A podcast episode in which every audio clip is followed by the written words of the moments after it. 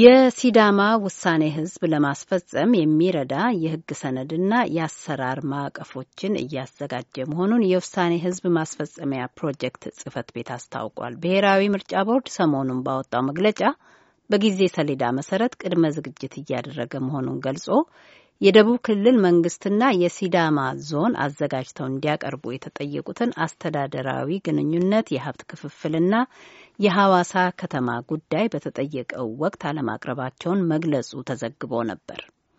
ፕሮጀክት ጽህፈት ቤቱ ስራዎች አልተጓተቱም፣ ይልቁንስ በክልሉ የነበረው የጸጥታ ችግር ቀላል የማይባል አሉታዊ ተጽዕኖ አሳድረዋል ካለ በኋላ የክልሉ መንግስት በቅድሚያ ሰላም ለማረጋገጥ ትኩረት ሰጥቶ ሲሰራ መቆየቱን አስታውቋል። ዮናታን ዘብዲዮስ መግለጫውን ተከታትሎ ተጨማሪ ዘገባ አስተላልፏል። የፕሮጀክቱ ጽህፈት ቤት ኃላፊ አቶ አዳነ ገበየሁ እንዳሉት የክልሉ መንግስት በክልሉ ህገ መንግስት መሰረት ውሳኔ ህዝብ የማስፈጸም ኃላፊነት ለመወጣት ነው ሂደቱን ለማቀላጠፍ የሚያስችሉ ተግባራትን ያከናወነ ነው። ይልቁንስ በክልሉ የነበረው የጸጥታ መታወክና አለመረጋጋት በፍጥነት ወደ ውሳኔ ህዝብ ስራ እንዳይገባ ቀላል የማይባል አሉታዊ ተጽዕኖ ማሳደሩን ገልጠው የክልሉ መንግስት ለህዝበ ውሳኔ ቅድሚያ ሰጥቶ እየሰራ ቢቆይም የክልሉን ሰላም ማረጋገጥ ደግሞ ልዩ ትኩረት ይሻ ነበር ነው ያሉት። በዚህ ሂደት ያው ለህዝበ ውሳኔው ከሚያስፈልጉ ቅድመ ሁኔታዎች አንዱ ህዝበ ውሳኔውን የሚያስፈጽም አካል ማደራጀት ነው። ይኸውም የህዝበ ውሳኔ ማስፈጸሚያ ፕሮጀክት ጽህፈት ቤት ተቋቁሟል። አንዱ አካል ነው። የፕሮጀክቱ ጽህፈት ቤት ከተቋቋመ በኋላም የተጓተተ ስራ አለመኖሩን ጠቅሰው ጽህፈት ቤቱ የተሰጠውን ኃላፊነት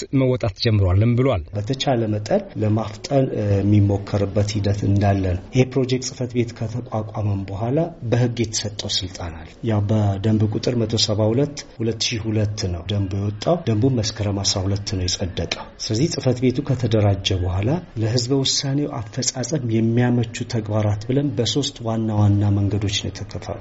ከህዝበ ውሳኔ በፊት የሚተገበሩት ተግባራቶች አንዱ ያው የህግ ማዕቀፎችን ማዘጋጀት ነው። የህግ ማዕቀፎች የምናዘጋጀው የአስተዳደራዊና ህጋዊ ማዕቀፎች ሊዘጋጁ ይገባል። ይሄ እንዴት አድርጎ ህዝበ ውሳኔው ለማስፈጸም አጋዥ የሆኑ የሚያግዙ ለሁሉም አካላት ምቹ የሆነ መደላደል የሚፈጥር ስራ መስራት ነው። እነዚህ ስራዎች እየተከናወኑ ነው። ጽህፈት ቤቱ የሲዳማ ክልልነት ጥያቄ በተመለከተ በክልሉ ምክር ቤት የሚሰጡ ውሳኔዎች መፈጸማቸውን ለማረጋገጥና ለመምራት እንዲሁም የህግና የህገ መንግስት በላይነት እንዲከበር ማስቻል እንደሆነ ገልጠው ከውሳኔ ህዝብ በፊት በወቅቱና ከውሳኔ ህዝብ በኋላ ያሉ ህጋዊና አስተዳደራዊ ጉዳዮችን የመከታተልና የማስፈጸም ተግባራትን እንደሚያከናውን ነው ያስረዱት። ውሳኔ ህዝብ ሰላማዊና በህዝቦች ዘንድ ተቀባይነት ያለው እንደሆነና አብሮ የኖሩ ህዝቦችን ማህበራዊ ግንኙነት በማናጋ መንገድ ውሳኔ ህዝብ እንዲካሄድ ምቹ መደላደል የመፍጠር ስራ እንደምሰራ ገልጸዋል። የብሔራዊ ምርጫ ቦርድ ሰብሳቢ ወይዘሪት ብርቱካን ሚደቅሳ ሰሞኑን ለኢትዮጵያ ቴሌቪዥን በሰጡት መግለጫ ምርጫ ቦርድ በወጣው የጊዜ ሰሌዳ መሰረት ቅድመ ዝግጅት እያደረገ መሆኑን ገልጠው የደቡብ ክልል መንግስትና የሲዳማ ዞን አስተዳደር አዘጋጅተው እንዲያቀርቡ የተጠየቁትን አስተዳደራዊ ግንኙነት፣ የሀብት ክፍፍልና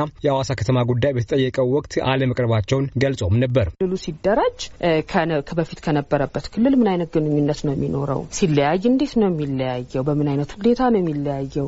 ይሄ ክልል የቀድሞ ክልል ሐዋሳን በከተማነት እንደሚጠቀም ይታወቃል። ያኛው አሁን የሚመጣው ሪፈረንደሙ ወይም ህዝበ ውሳኔው ከፈቀደለትና ከወሰነለት ወደፊት የሚቋቋመው ደግሞ ክልል ሐዋሳን እንዴት ነው የሚያያት? እንዴት ነው የሚያቅፋት? በጋራ ነው ከተማዋን የሚጠቀሙት? እንዲህ እንዲህ አይነት ነገሮች አሉ እና እነዚህን ነገሮች ምርጫ ቦርድ ሊወስናቸው ወይም ሊፈታቸው ወይም አቅጣጫ ሊያስቀምጥላቸው አይችልም እና እነሱ ደግሞ ካልተቀመጡ የሂደቱን ሰላማዊነትና ህጋዊነት ማረጋገጥ በኛ በኩል አንችልም። so እነዚህን ነጥቦች በተመለከተ የህግና የአስተዳደር ውሳኔዎች ውይይቶችና ድርድሮችም ጭምር በተለያየ አካል መደረግ ስላለበት እሱን አድርጋችሁ ሰነዶቹን አቅርቡ ብለናቸው እነሱም ፈቃደኛ ሆነው በደብዳቤ ማረጋግጠውልን ነበረ። ያ መስከረም አስራ ሁለት መፈጸም ነበረበት፣ ግን አልደረሰልንም በሚል ወደ መስከረም ሰላሳ እንዲራዘም ጠይቀዋል። የአስተዳደር ወሰን የቀበሌዎቹን ብዛት exactly ይህንን ህዝበ ውሳኔ የት ነው የምናስፈጽመው የሚለውን የተረጋገጠ officially verified የሆነ መረጃ ከክልሉ ነው የምንጠብቀው።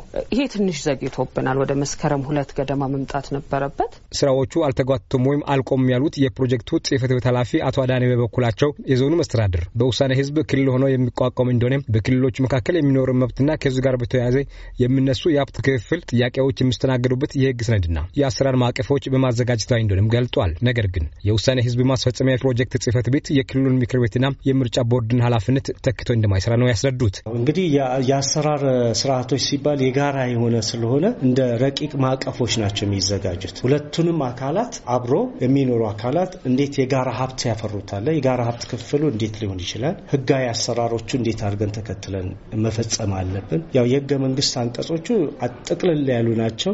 ነገር ግን ለእነዚህ ዝርዝር አፈጻጸሞች ናቸው የሚዘጋጁት። እነዚህ አፈጻጸሞች በጊዜ እንዲቀርብ የምርጫ ቦርድ ቀደም ሲል በሰጠው መግለጫ አለ። ለእነዛ የሚያመቸውን አሁን የድራፍቲንግ ስራዎችን ነው እየሰራን ያለ ነው እና የተቋረጠ ስራ የለም።